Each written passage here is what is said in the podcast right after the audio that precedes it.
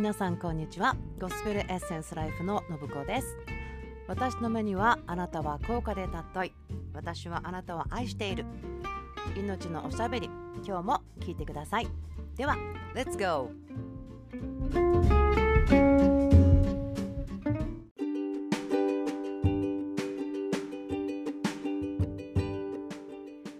はい。皆さんゴスペルエッセンスライフの信子です。おはようございます。今日は8月10日山の日でお休みなんですね。今日も朝のデボーションシェア6日間チャレンジ残り今日と明日2日間ですけれども少しの間だけおしゃべりをしていきたいと思いますけれども今朝も考えていたんですね。この時間のことを少し。そしてあやっぱりこの時間に神様の命が届いていてそして皆さんの霊魂体に触れてくださることを今日は特に祈ってから、えー、始めています。ですから今日これを聞いてくださっているあなたに神様の解放が霊の領域魂の領域体の領域にあることイエスの皆によって宣言します。打ち砕かれるべき闇が打ち砕かれていってそこに光が差し込んでいく。そのような一日になることをイエスの皆によって祝福します。はい。ではですね今日のところはヨハネの福音書。5章の1節からなんですけども少し読んでいきたいと思います。その後ユダヤ人の祭りがあってイエスはエルサレムに登られた。エルサレムには羊の門の近くにヘブル語でベテスダと呼ばれる池があり5つの回廊がついていた。その中には病人目の見えない人足の不自由な人体に麻痺のある人たちが大勢横になっていた。そこに38年も病気にかかっている人がいた。イエスは彼が横になっているのを見てすでに長い間そうしていることを知ると彼に言われた。よくなりたいか？病人は答えた。主よ水がかき回された時池の中に入れてくれる人がいません。行きかけると他の人が先に降りていきます。イエスは彼に言われた。起きて床を取り上げ歩きなさい。するとすぐにその人は治って床を取り上げて歩き出した。ところがその日は安息日であった。そこでユダヤ人たちはその癒された人に今日は安息日だ。床を取り上げることは許されていない。と言った。しかしその人は彼らに答えた。私を治してくださった方が床を取り上げて歩け。私に言われたのです。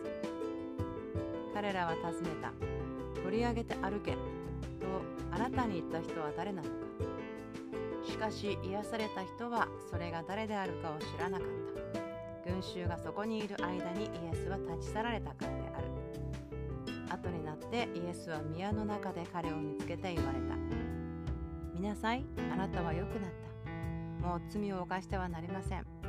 そうでないともっと悪いことがあなたに起こるかもしれない。その人は言ってユダヤ人たちに自分を治してくれたのはイエスだと伝えた。とありますけれども今朝は私は今までここを読んでいた時にはこういう風な神様からの解釈というか啓示ですよね。来なかったなと思ったことがあってですね。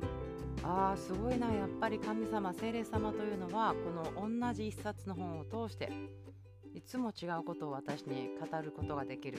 毎回必ず違うことを聞かなければいけないっていうわけではないけれども主はいつも語りたい方だし私たちの心が主を今日も語ってください。私に必要な糧をください。あなたは今日私に何を語ってくれるんですかっていうですね信仰を働かせる期待することそのことによって語ってくださるとまた思って感謝したんですね。そしてこのところはですねその病人目の見えない人足の不自由な人体に麻痺のある人たちが大勢横になっていた。そして38年も病気にかかっている人にイエス様が話しかけるんですけどもそういう状況だとやっぱりとてもこう体が病気であるだけではなくて心も痛くなってくる。心もやっぱり病んでくる。そういう状況もたくさんたくさんあると思うんですよね。体が病んでいるけど心が健康っていうことはすごく難しいと思うんですね。でここででもそのイエス様のチャレンジとかですねこの対応というかそれがすごく今日目が開かれたんですけどでイエス様がその38年病気にかかっている人を見てですね長い間そうしていることを知った。だからそれは目で見てあきっとこの人長い間病気だったんだろうなって分かるのかもしれないけどももしかしたら例によってですねかったのかもしれませんけれどもその心の状況はなぜか分かったと思うんですね。なぜならばイエス様はこう聞いたんですね。良くなりたいか？もちろん良くなりたいですよね。38年病んでいます。横になっています。っていう人に治りたいんですか？って聞くのはですねなんて不繊細な人なんだって今だったらね思うかもしれないですよね。そしてその病人の方は言うんですよね。主よ水がかき回された時池の中に入れてくれる人がいません。行きかけると他の人が先に降りていきます。そして私はここをですね読んだ時にあこの人は自分が助けてもらえない。自分には力がない。自分には無力なんだ。っていうふうに思ってしまっている。自己憐憫に取りつかれてしまっていたんじゃないかなというふうに思ったんですね。れは私の自分のことでもあるんですけど私は長い間助けてもらえない人だというですね。敵の嘘を信じていたのでこの自己憐憫でたくさん、えー、いろんなとこでですね苦労して苦労というか敵にだ騙されていたのでああ残念だったなって今思うことをたくさんしてきたんですけれども助けてもらえないっていうふうに信じてしまうのすごくですね苦しいことですよね。そしてこのように他の人が先に降りていきます。分には助けがないのに他の人には助けが来たり他の人は何かそれを使ってできるものを持っているっていう思い比べる思いですよね。とかをしてしまうのってすごく苦しいしとてもあの不健全になっちゃうんですね。余計病んじゃうというかですね。そういう気持ちになっちゃうかと思うんですね。でもそこでイエス様はこう言うんですね。イエスは彼に言われた。起きて床を取り上げ歩きなさい。するとすぐにその人は治って。床を取り上げて歩き出したはいすごいですよね。ここでイエス様が「あああなたはかわいそうですね。なんて不自由なんでしょう。じゃあ僕があなたを抱えて水の中に入れてあげましょう」とかですね。そういうのではなくてもうすぐ言うんですよね起きて床を取り上げ歩きなさいするとすぐにその人は治ってとありますから私が思ったのはあもうこれイエス様はここで彼の私には力がありません。私は無力です。誰も助けてくれる人がいませんっていう敵の嘘とか彼の心からの叫びですよね。もうそれを全部覆したんですね。なぜならば主が彼を助けたそして彼はその力が与えられて床も取り上げて歩いていってしまった。これすごいです。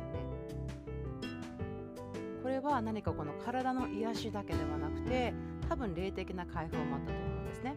また心も癒されましたよね。そして体ももちろん癒されたんですけども神様のご計画というのは私たちの霊と魂と体全てがね健康であるようにということなのであすごくそのことがここで見えたと今日は感じたんです。そしてこの人はすぐに治って床を取り上げて歩き出したですね。だからイエス様が人々を癒す時っていろいろな方法を持ってですね癒す時がありますけれどもイエス様ここで癒されなさいとか手を置いてなんとかって全然書いてないんですよね面白い。ただ起きて床を取り上げ歩きなさい時々だから主は私たちも同じことを言うかもしれませんね何かあこのことはできないよ私には無理だよって思い込んでいることをそのことをしなさい。私たちを癒すっていうことがあると思うんですね。でも私たちはあここが癒されないとできない。このことが解放されないと無理って思い込んじゃうんですけど。でも私が今日ですね祈りたいのは私も含めてですけどもそのような何て言うんでしょうね。神様イエス様が私たちに起きて床を取り上げ歩きなさい。私は病んでいる。私には力がない。私には助けてくれる人がいない。そういうですね嘘とまたその病があるところにイエス様が起きて床を取り上げ歩きなさいと言ってくださって私たちが「はい」と言うならばですね癒されてしまう。そして床を取り上げて歩いていくことができるんですね。ですから今イエスの皆によって、えー、皆さんに祈ります。起きて床を取り上げてください。歩き出してください。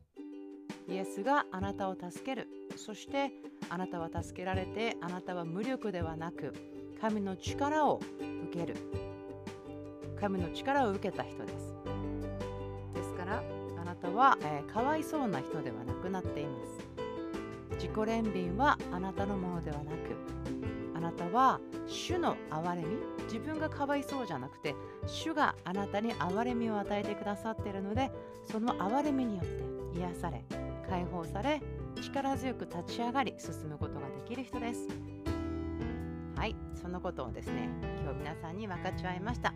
ハレルヤ感謝します。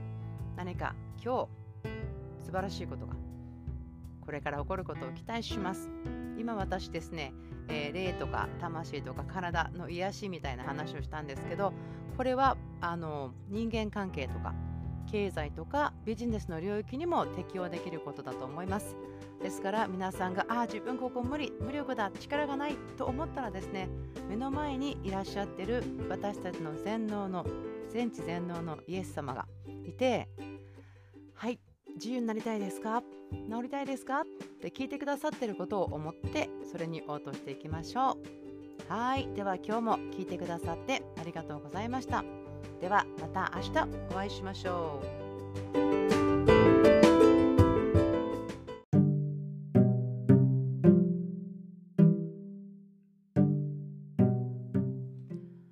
今日もゴスペルエッセンスライフの命のおしゃべりお付き合いくださってありがとうございました。豊かな主の祝福があなたにあることをイエス・キリストの皆によって祈ります。アメン。